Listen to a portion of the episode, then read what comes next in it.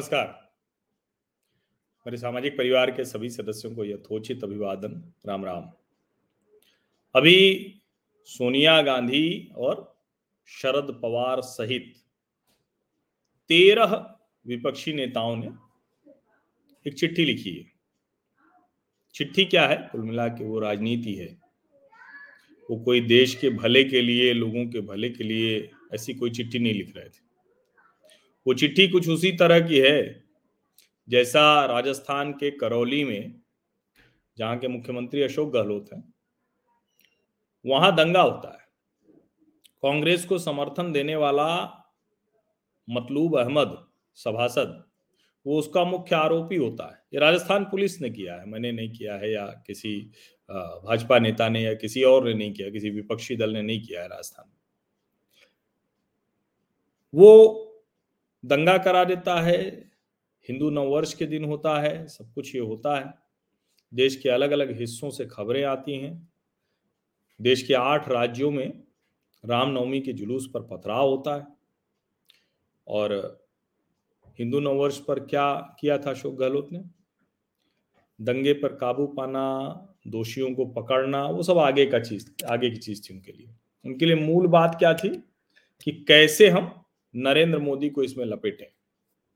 तो उन्होंने लपेटा और उन्होंने कहा कि, भाई, भाजपा वाले सब जगह ये सब कराते हैं, नरेंद्र मोदी और अमित शाह को अपील करनी चाहिए शांति व्यवस्था बनाए रखने के लिए। तो ऐसी ही चिट्ठी है ये। ये तेरह जो नेता हैं, उस चिट्ठी को जब मैं देख रहा था तो खैर उस चिट्ठी को नहीं पढ़ूँगा, क्योंकि जो उन्होंने लिखा हुआ है, उसका कुछ भी लेना देना नहीं है, उनके कथनी करनी में बहुत फ़र्क है। वो कह रहे हैं कि we are extremely anguished at the manner in which issues related to food dress faith festivals and language are being deliberately used by sections of the ruling establishment to polarize our country. अब ज़ाहिर है, जब ये उन्होंने लिख दिया तो वो विशुद्ध रूप से राजनीति कर रहे हैं। और नाम जो है उसको आप सुनिए। सबसे पहला नाम है कांग्रेस प्रेसिडेंट सोनिया गांधी का। दूसरा नाम है चीफ मिनिस्टर ममता बनर्जी का। तीसरा नाम है एम के एम स्टालिन का। और ऐसे बहुत ढेर सारे लोगों का नाम है उसमें। ऐसे शरद पवार हैं, सीताराम येचुरी हैं, डी राजा हैं, सीपीएम, सीपीआई हो गया, फारूक अब्दुल्ला है, तेजस्वी यादव हैं, आरएसपी के मनोज भट्टाचार्य हैं। सब लोग हैं ऐसे मतलब एक दो लोग नहीं है, ढेर सारे लोग हैं। अब सवाल ये है कि मैं ये सारा नाम, ये सब ये आपको क्यों बता रहा हूँ? दरअसल ये बड़ा महत्वपूर्ण है और ये इतना ज़्यादा महत्वपूर्ण है कि इससे आप समझ पाएँगे कि शरद पवार कैसे नेता हैं। किस तरह के नेता हैं वो, जिनके बारे में बहुत हवा पानी बना के रखी जाती है कि वो तो देश के एकदम बहुत बड़े नेता हैं, नरेंद्र मोदी से तुलना हो जाती है, चाणक्य बता दिया जाता है, पता नहीं क्या क्या बताया जाता है। लेकिन शरद पवार की असल राजनीतिक हैसियत क्या है, वो समझना बहुत ज़रूरी है। और उस असल राजनीतिक हैसियत को समझने के लिए पहले मैं एक काम करता हूँ कि ये जो लेटर है ना, उसको आप लोगों को दिखा देता हूँ। ये बड़ा आवश्यक है कि आप लोग उस चिट्ठी को देख लें, जो लिखा गया जिसको ज्वाइंट स्टेटमेंट कहा जा रहा है। ये तेरह जो नेता हैं। और देखिए, वो वही लोग हैं जिसको आप कह सकते हैं कि राजनीतिक तौर पर ये परेशान लोग हैं अपनी अपनी सबकी राजनीति है। एक ममता बनर्जी को आप ये कह सकते हैं कि उन्होंने भी परेशान कर रखा है भारतीय जनता पार्टी को। उसके अलावा सब मोदी से परेशान लोगों का समूह है। यहाँ तक कि महाराष्ट्र में भले जो है, वो सरकार बनाने में कामयाबी मिल गई हो, लेकिन फिर भी परेशान ज़्यादा हैं वो। और ये जरा ये देखिए, अब इसमें जो नाम है तो अब क्रम से मैं बताता हूँ। अभी तक तो ऐसे ही बता दिया था तेरा नाम। पहला नाम है Shrimati Sonia Gandhi, president Indian National Congress. दूसरा नाम है Shri Sharad Pawar, president Nationalist Congress Party. तीसरा नाम है miss Mamata Banerjee, chief minister West Bengal, chairperson Trinamool Congress. चौथा नाम है M K Stalin, chief minister Tamil Nadu, president DMK. पांचवा नाम है Sitaram Yechury, general secretary Communist Party of India, Marxist. तीसरी बार बन गए सवाल ये है कि ये कहाँ है, क्या करते हैं, क्यों है? और ये उस जगह पर क्यों? उसके बाद है हेमंत सोरेन, झारखंड के चीफ मिनिस्टर हैं और झारखंड मुक्ति मोर्चा के मालिक हैं। डॉक्टर फारूक अब्दुल्ला, ये पूर्व मुख्यमंत्री, जम्मू कश्मीर, नेशनल कॉन्फ्रेंस के प्रेसिडेंट हैं। Tejashwi Yadav, leader of opposition Bihar, Rashtriya Janata Dal के नेता हैं। D Raja, general secretary CPI, Devabrata Biswas general secretary all India forward bloc, Manoj Bhattacharya general secretary revolutionary socialist party और पीके कुन्हाली कुट्टी ये IUML यानी Indian union मुस्लिम league तो ये सारे लोग हैं। अब इन सारे लोगों को जब हम देखते हैं तो एक एक करके समझ में आता है कि क्या आखिरी नाम एक और है, देखिए भूल ही गया था। ये कम्युनिस्टों का भी ना इतना पार्टियाँ हैं तो उसमें दीपांकर भट्टाचार्य जनरल सेक्रेटरी हैं, Communist Party of India CPI ML Liberation के।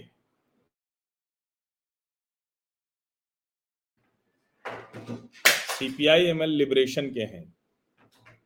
ये नाम हैं, और अगर इनको हम जब देखते हैं तो समझ में आता है। तो फिर आखिर मैं क्या बताने के लिए आपको इतनी लंबी सूची बता रहा हूँ?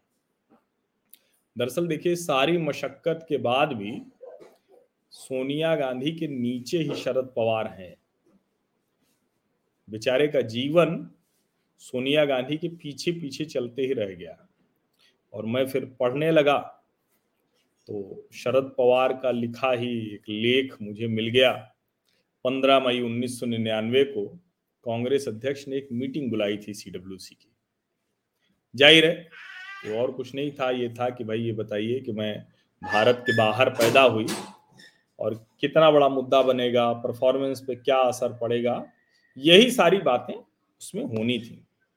एक एक करके सबसे कहा गया कि आप लोग बताइए। अर्जुन सिंह तो भाई बोले कि आप फॉरेनर भले हों, लेकिन अब तो आप इस देश के हैं शादी विवाह मतलब बहुत अच्छे से कहा।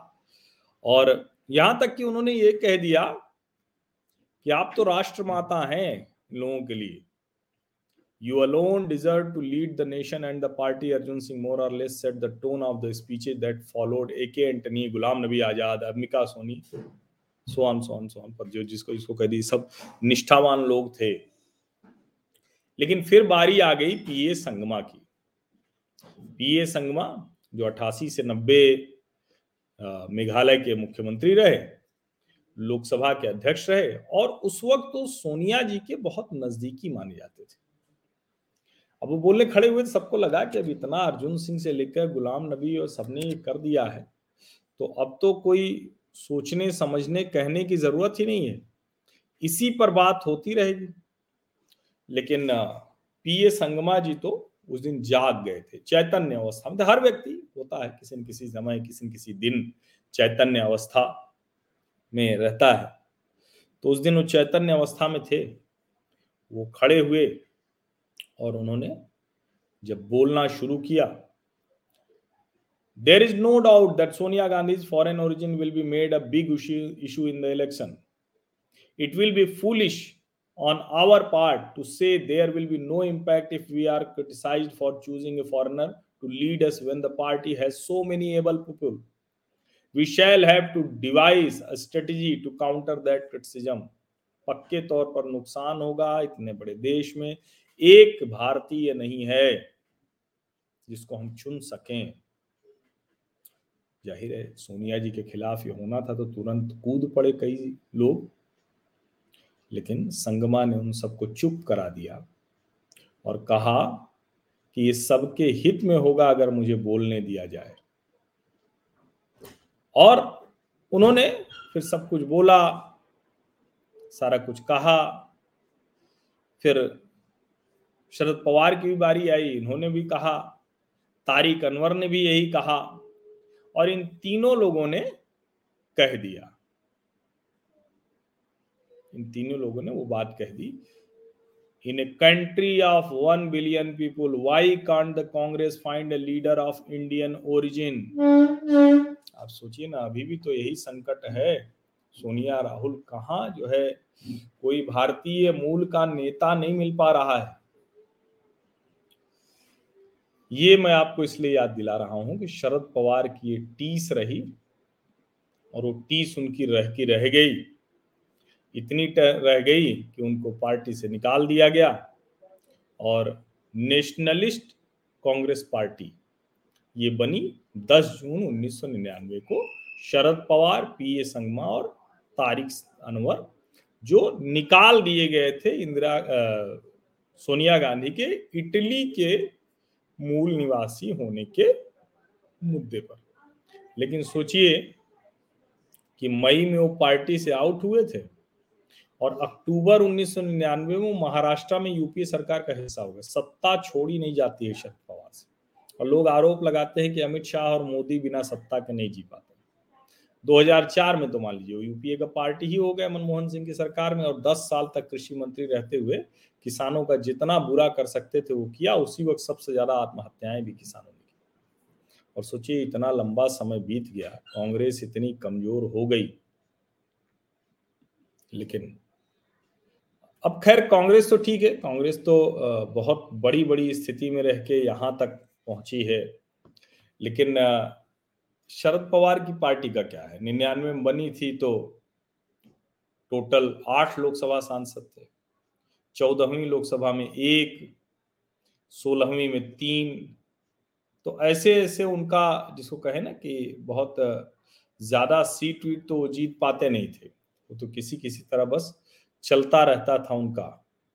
तो ये साथ नहीं आठ तेरहवीं में, चौदहवीं में नौ, पंद्रहवीं में नौ, वो दोनों तो अच्छा समय था उनका। और सोलहवीं में 2014 के चुनाव में छह रह गए, सत्रहवीं लोकसभा यानी 2019 में पाँच रह गए। तो धीरे धीरे घटते चले गए। तो निन्यानवे के बाद वो 2004 में बढ़े थे, एक सीट बढ़ी थी। तो यानी अधिकतम जो शरद पवार की राजनीतिक हैसियत रही है, वो नौ सांसदों की रही है। अधिकतम। सीट हमेशा ये खूब जम के लड़ते रहे। बत्तीस बत्तीस, छत्तीस, पैंतीस, अड़सठ एक बार लड़े थे पंद्रहवीं लोकसभा में तो भी मतलब वहीं के वहीं जस के तस रह गए थे। अब वो शरद पवार चिट्ठी भी जब लिखी जाती है तो वो नीचे ही आते हैं। ऐसा नहीं हो पाता कभी कि वो सोनिया जी के ऊपर आ पाए। कष्ट होता होगा उनको। इस बात को लेकर वो बहुत परेशान होते होंगे। और यहाँ एक बात मैं और बता दूँ, ये मत समझिए कि उम्र के आधार पर सोनिया जी का नाम ऊपर लिखा जाता है। शरद पवार इक्यासी वर्ष के हो चुके हैं, सोनिया जी पचहत्तर की। देखिए, मैं आपको एग्जैक्ट बता देता हूँ, ये जो इनकी डेट ऑफ़ बर्थ है, जो ज़ाहिर तौर पर जो सार्वजनिक होती है 9 दिसंबर 1946 ये है उनकी सोनिया गांधी की। और 12 दिसंबर 1940 ये है शरद पवार की। लेकिन शरद पवार तो अभिशप्त हैं बेचारे। उनकी किस्मत में यही बदा है। हमारे यहाँ अवधि में कहते हैं ना कि किस्मत ये ना ठीक है, किस्मत में यही बदा है। तो इनकी किस्मत में यही बदा है कि वो सोनिया गांधी के पीछे पीछे चलते रहें, जीवन इसी में बीत जाए। अब राहुल गांधी के पीछे भी चलना पड़ रहा है, उनका कष्ट तो बहुत बड़ा है। लेकिन अब इस कष्ट के साथ ही जीना पड़ेगा, क्योंकि उनका अपना आधार अधिकतम नौ सांसदों का रहा है। अधिकतम, अब तो पाँच ही हैं।